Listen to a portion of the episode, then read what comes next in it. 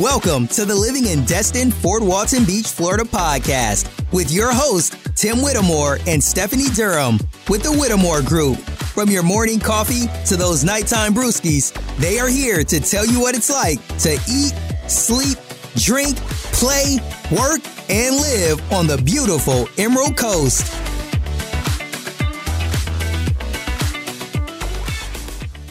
All right, so let's get on to it. What are those top 10 beaches? What is Northwest Florida, out of all of Florida, really known for? And that's right, that's going to be the beaches. If you've been to the eastern part of Florida and you've seen those beaches, and then you went over to the western side on the Gulf Coast, yeah, there's quite a bit of a difference. And, well, we got the better one.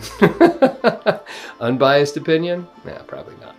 All right, so let's get into the different categories. Now, these aren't necessarily in a specific order. It is more for you to see, hey, this one's best for whatever reason. So let's get going. So number one on our list is Panama City Beach.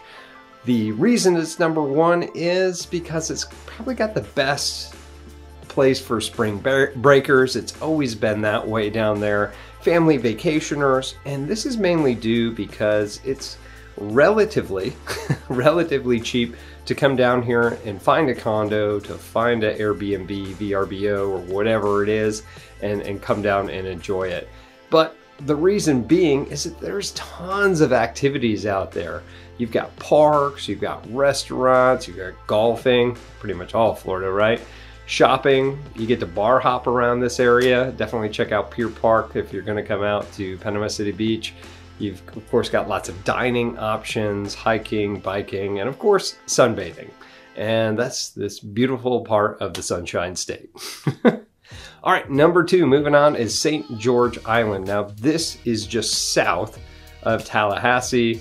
It's actually got and is best known for being a 22 mile serene, secluded barrier island. Uh, the, the reason this is even on the list is if you've ever been to this area, it's probably got some of the best unobstructed coastline views in all of Northwest Florida. Now, if you go in through the town, it's got some charming cottages, spacious beach homes, all that you can rent out and are mainly used for a lot of vacationers. Now, if you go up to the eastern tip there, you've got St. George State Park. Now, that's just beautiful area out there. You've got lots of forest and the white sand dunes, and of course, you have the sandy beaches all around that park. So it's just, it's absolutely gorgeous in there. It's really ideal for hiking, nature trails, what have you. Number three on our list is Destin. That is right, that's here in Destin, one of my favorite places to go to. What is known first and foremost for is world class fishing and boating. And it was actually named one of the luckiest fishing villages, and it definitely has shown. It's got great, uh, as I said, fishing, boating, and lots of attractions out here. Now, if you haven't been to Destin, definitely want to look up what's called Crab Island. It's not a real island, it's kind of a sandbar sort of thing. But during the warm months, people will come out from Destin and the surrounding areas just go ahead and put their boats there on the island. They'll link up to one another, and it's just a big, big festival party. It seems like every day out there, just just an absolute great time. But when you're in Destin, you have shopping, you have lots of dining, you can go out to a lot of these different places and watch the sunset while you're out there having some delicious libations or enjoying your dinner. Of course, you have the Harbor Walk with Margaritaville down there. They've got zip lines, live music all the time. Uh, if you're looking to shop, shop till you drop. You've got the Silver Sands premium outlets. Of course, you have the Destin Commons. And if you're looking for something just a little bit more resort like that pretty much anybody can get out to, definitely check out Baytown Wharf, which is out towards Sandestin, where you can go out for a sunset cruise or dinner cruise. They've got lots of just amenities inside there. It's definitely something to check out. All right, number four is Grayton Beach. Now, Grayton Beach is actually located in this pretty, it is a 2,000 acre unspoiled land that is Grayton Beach State Park. Now, the reason people like going to this is kind of a funky, hip, eccentric little beach town as you go into all these different shops. It, has got a certain feel to it when you get in there, and it's pretty cool. Uh, it's kind of one of those hidden gems uh, that, that you can go out and find out in the what we call the 30A area. And that's just known because of the highway that goes through that. And in this area, you definitely want to check out this brackish uh, western lake, right? Uh, brackish just means it's a mix between salt water and fresh water. And this is great for swimming, kayaking, canoeing, or a little bit of stand up paddleboarding. Whatever you want to do. okay, let's head on over towards Pensacola to Perdido Key, which is about, about 20 miles or so from the actual Pensacola area. Now, this Perdido Key is best known for it being just laid back and really for those that are looking for kind of some tranquility and solitude. It's just really, really chill. Uh, when people go through there, when I have personally shown people condos out there, they've all commented that it's very clean and a well kept area. And there's lots of wildlife. I haven't really seen any, but there's lots of wildlife that's out there uh, where you have seabirds, sea turtles, and all sorts of great stuff. So, great area for relaxing. Just know that the Perdido in Spanish also means lost. So, it's kind of the lost key. So, there's not a whole lot of stuff to do out there, but if you're looking for a place to go ahead and relax and just kind of enjoy that community, this is a great place for you. All right, moving on to relaxing, let's go to number six, which is Navarre Beach. Navarre Beach was voted the most relaxing beach of, in all of Florida. It really doesn't need so much to it because it's just beautiful in a very naturalistic way. It also has the longest fishing pier that's out there. obviously, you can fish, bike, hike. Of course, you've got the nature trails that are out there, but it's it's a little built up, but it's not it's not condo city as a lot of people have commented uh, to me when they're trying to move around. There's a few that are out there.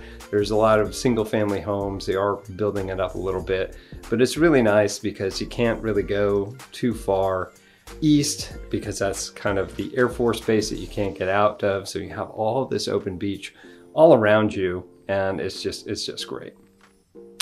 All right, number seven is Seaside. Now, Seaside, if you haven't heard of that, again down in the 30 area, 30A area that we were talking about before, it uh, is best known for its iconic architecture.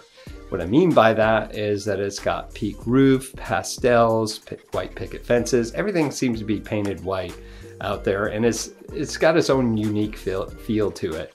Of course, you got great shops and eateries. If you go to the main part of Seaside, there's this big oval with an outdoor amphitheater. There's food trucks out there. And of course, you have this, uh, we'll say, a boardwalk that goes for miles down uh, either side from Seaside as well.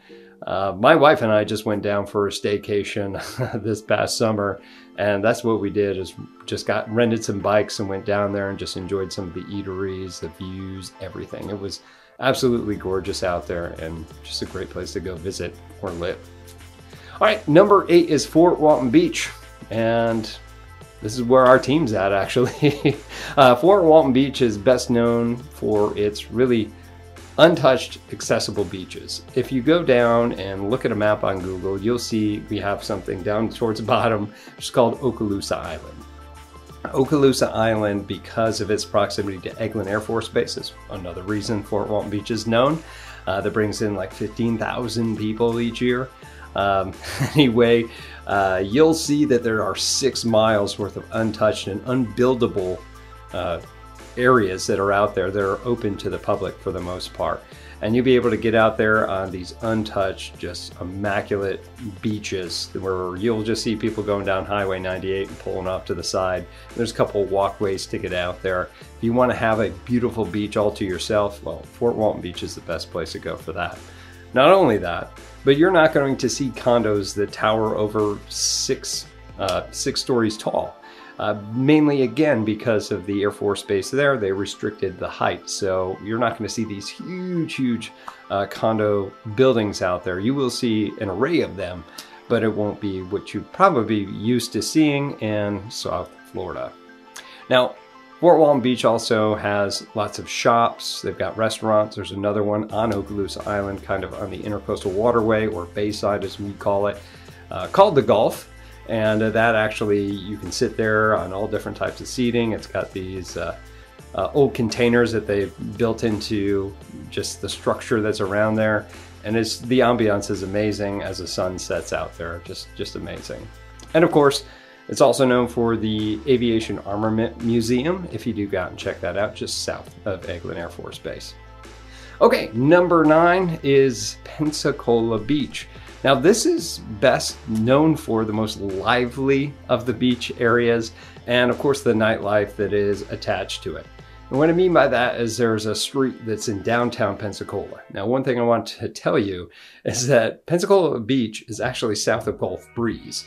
So you have to pass over two bridges to get back into uh, Pensacola. But when you do, uh, you're going to find this street called Palafox Street. It's actually named one of the 10 greatest streets in America.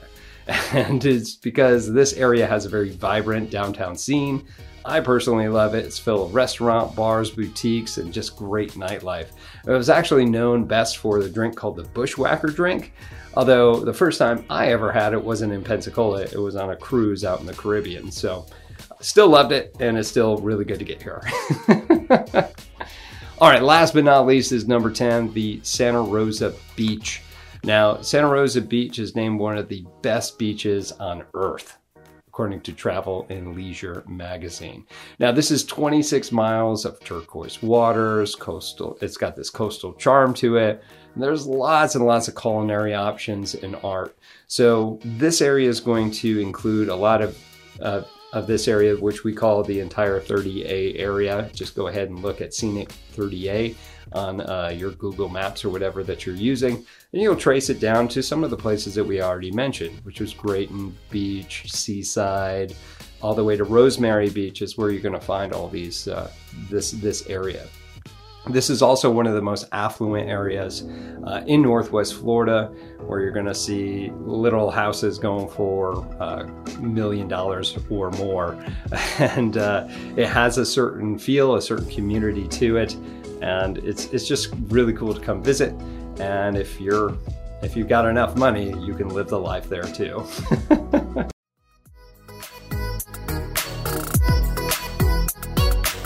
That's all we got for today. To learn more about Destin, Fort Walton Beach, Florida, make sure to hit that subscribe button and please leave us a review.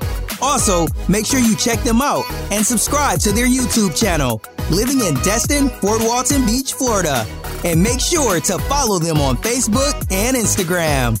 If you are thinking about moving, relocating, or investing in Destin, Fort Walton Beach, or anywhere between Pensacola and Panama City Beach, Make sure to give them a call, send them a text, or email because they have your back when moving to the Emerald Coast of Florida.